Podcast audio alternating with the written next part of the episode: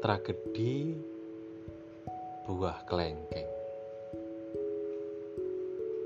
Brudiran kampung sawah mempunyai pohon kelengkeng yang cukup rimbun. Dan pada saat ini buahnya banyak.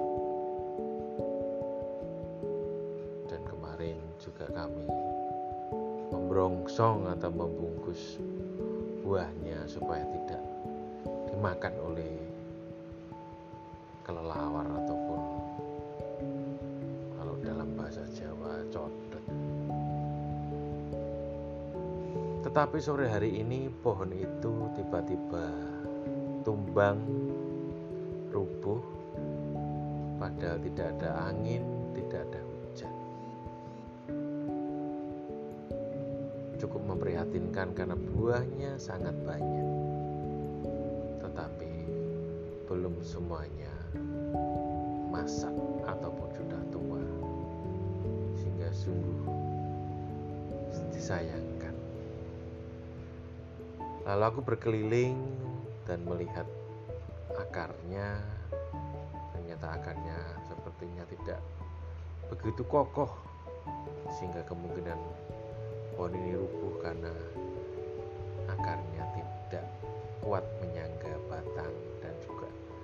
rimbunnya daun dari peristiwa ini saya mencoba memaknainya dalam kacamata rohani. Akar yang kuat saya andekan adalah bagaimana saya menjalin relasi dengan Tuhan dalam doa dalam sakramen dan dalam pendalaman-pendalaman rohani lainnya. Ketika itu tidak kuat, maka walaupun buahnya lebat, daunnya akan mudah tumbang.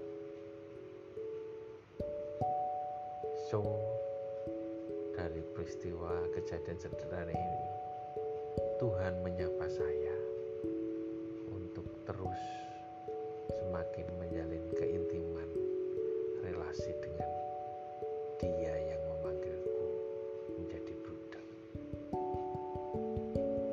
Terima kasih Tuhan.